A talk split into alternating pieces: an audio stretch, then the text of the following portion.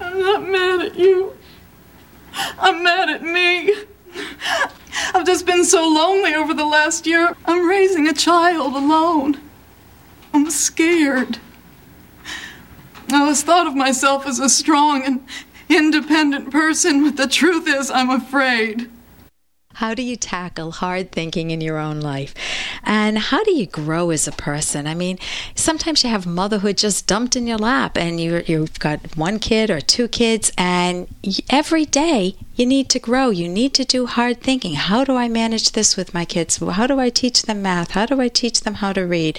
How do I teach them how to walk? How do I teach them how to not smoke pot and have sex all the time when they become teenagers? Or if you're in business, how do you grow your business? With me today is Jean Moroney. Jean has two master's degrees, one in psychology from Carnegie Mellon University and one in electrical engineering from MIT. And she has 10 years of experience in the engineering field. And Jean, on top of that, has graduate training in the philosophy from the Ayn Rand Institute. And she's taken all of her knowledge, put it together, and become an expert on tackling hard thinking. So it, it, this applies generically to any of us. How do we tackle hard thinking to grow in our lives? Jean, welcome to the show. Thank you, Ellen. It's great to have you here. Um, tell me, uh, if what is the problem if I'm someone in business and I have I want to grow my business and it just feels overwhelming? What type of advice could you give me? Or even if I'm the mother who's got motherhood dropped in my lap, what type of advice could you give me? Well, I think the first piece of advice is to recognize the fact that you have a hard thinking problem.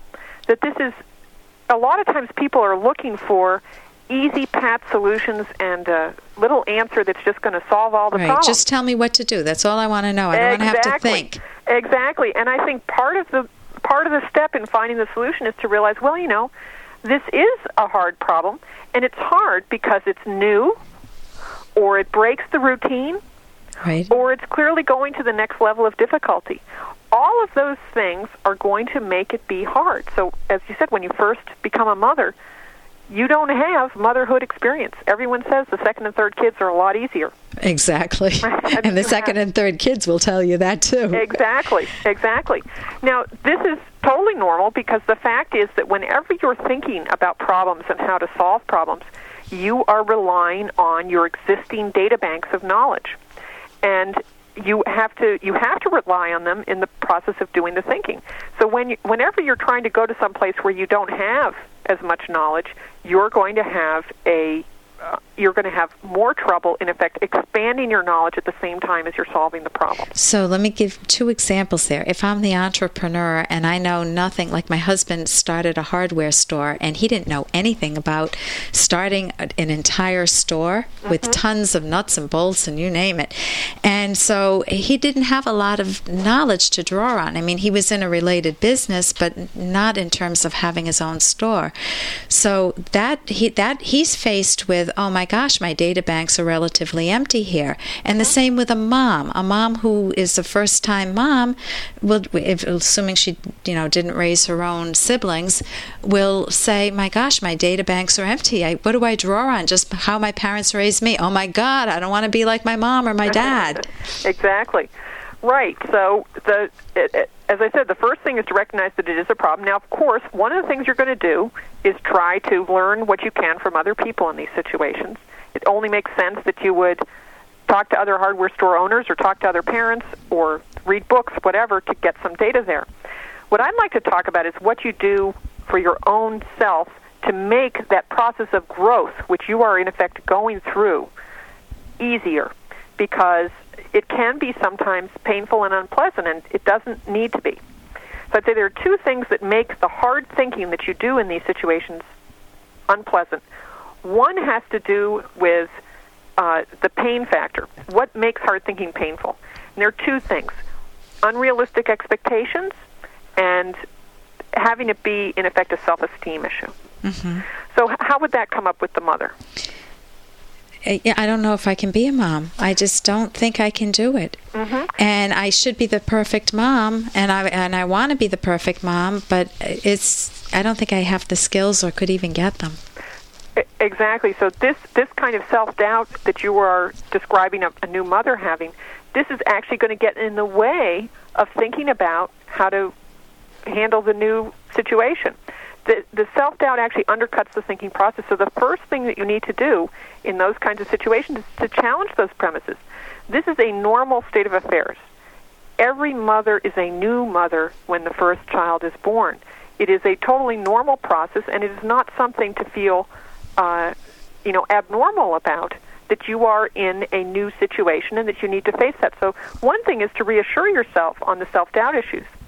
So, not to make it a self esteem issue, but to say, you know what, whether it's a mom or an entrepreneur or a kid in college for the first time, it's this is new. Well, yeah, it's going to feel difficult, but it's not a self esteem issue. I just want to be able to access more knowledge. Right. The second half of that is realistic expectations. I think actually one of the problems that sometimes uh, when you're in a new field you have is you expect to be operating at an expert in that field in the first six months. And that is an unrealistic expectation. It's, you know, one of the things that you need to do is to try to, for example, if you're a new mother, figure out what are the real basic things. Well, the basic thing is don't drop the child. right. Right? Right. Would you agree with that? And to feed the child, when do you pick it up when it's crying and when don't you? And Right. And to try to get a, a ball on what are the number one things to worry about and try to find out what are the two, three, and four things to worry about so you will concentrate mostly on number one. And not have the expectation that you're going to be able to do every single thing, you know, quote unquote, perfectly the first time. Right. So it's setting unrealistic goals for yourself to say, like when I started dance lessons, that's a good example. It's like, well, I should know how to dance. So now it's a self esteem issue, and I'm setting unrealistic goals.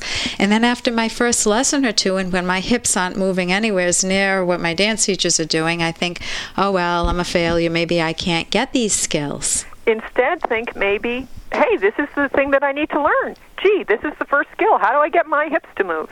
Right. How do you focus better and what is she doing differently and mm-hmm. pick up one or two tips from her a day, knowing that I'm at point zero and I I can only grow from there. That's the theme. The, Exactly. And the fact that you're growing, when you hold that context, it puts everything in a positive perspective. I think of the example, the Walmart story, maybe you've heard it, that early on, Sam Walton, when he was starting the Walmart stores, he made a lot of mistakes. And one of the stories was he had a grand opening with a bunch of, I don't know whether it was horses or donkeys, he had some kind of animals there. Yeah. And it was a hot, sunny day, and let's just say that the place stank to high heaven. right. It was a disaster as a grand opening. Well, what did he do? He didn't say, "Oh my God, I'm no good. I don't know how to run a store." He said, "Oh, gee, well, we'll change how we do this next time. This is a learning experience, right. as opposed Right. to taking it as a evidence of a lack of ability." So you're saying take it as normal whenever you start something new or you're advancing yourself in any field, whether it's in business or elsewise, to then set realistic goals, don't make it a self esteem issues, and grow. And how could people get in touch with you, Jean? Um, I know you teach a course, Tackling Hard Thinking, for both businesses and for individuals who are interested. How could they reach you? The easiest way would be through my website, which is www.jeanmoroney.com. That's J E A N M O R O N E Y dot com. Jean, thank you so much for joining us today. Thanks for having me, Ellen. And I'm Dr. Ellen Kenner. It's been great being with you today. And you can also look up thinkingdirections.com. I think that that's also her website. Again, that's Jean Moroney. She was fabulous. And I'm Dr. Ellen Kenner, and my show's The Rational Basis of Happiness. And you can always visit my website, drkenner.com. We've got lots of fun stuff on that. Look forward to being with you again next week. Here's an excerpt from The Selfish Path to Romance, the Serious Romance Guidebook by clinical psychologist Dr. Ellen Kenner.